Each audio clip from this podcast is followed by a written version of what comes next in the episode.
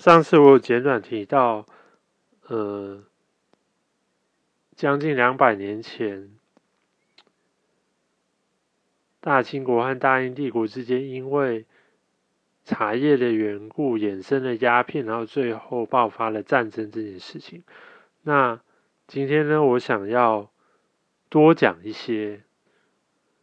关于这件事情的来龙去脉，嗯。我想要讲的呢，其实是那个儒家思想的很多有问题的地方。简单的来说，呃，当然我也认同，所以我会引用黑格尔讲的话。他说他很虔诚敬畏的拜读了《论语》之后，他非常的失望。这个《论语》呢，根本就不是一部哲学经典，它只是帝王统御之术而已。而且我自己讲的好了，里面有很多相互矛盾的论述，那我就不一一提出了。那简单的来讲呢，我想要讲的呢是。林则徐这个人呢，简单来说，他是个受害者。然后呢，他是其实他是一个迂腐的儒生。这很多事情呢，其实是要有一套规则，游戏规则，不能只是凭。你个人的好恶，然后或者是说你引经据典，而不是那个什么法令规范游戏规则。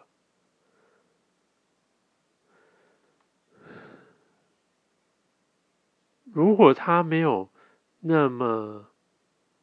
愚蠢鲁莽的把那一些贩卖鸦片的英国商人。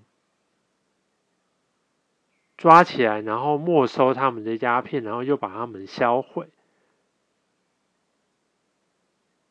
也许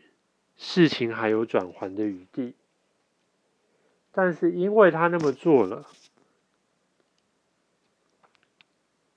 给英国人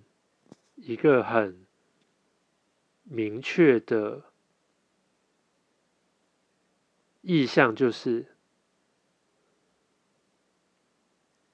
他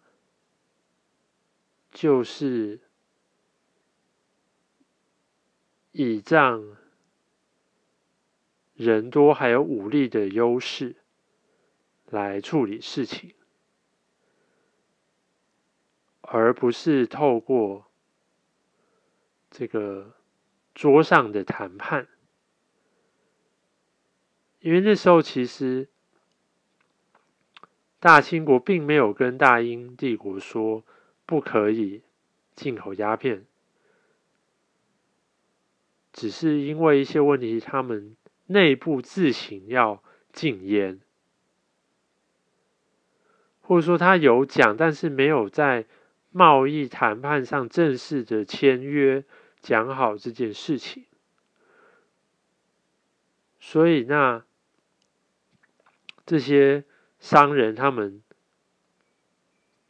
他会说我的损失啊，我的商品的损失，所以最后当然就变成是英国出动军队，用武力，你要说暴力也行啊，来教训这个大清国，因为他自己先开始的，怎么能怪人家说用武力暴力呢？所以好了，不要再讲这个了。所以简单来讲，这件事情给我们的课题就是说，呃，这个呢，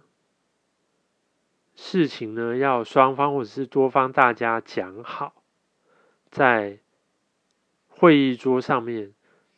白纸黑字写下来，然后大家都要遵守，而不能说，呃，因为我觉得这个东西不好，所以怎样怎样怎样，是要有正式的一个流程去把它走完，然后接下来大家就都要遵守这个。会议讨论出来的决议，那再回头到我讲前面那个，所以呢，呃，为什么我们要从事教育改革？就是里面还是有，就是尤其是。人文社会科学的这几个科目里面，还是有很多根深蒂固的这一些古老的陋习和一些对于呃思考思辨有大大妨害的一些呃论述在背后。作祟，所以我们必须要，呃，一慢慢一点一点的把这些东西给革除掉，然后转换成真正的那个哲学论述和思辨，这样子我们才能够，呃，有比较清晰的看待事情的方法。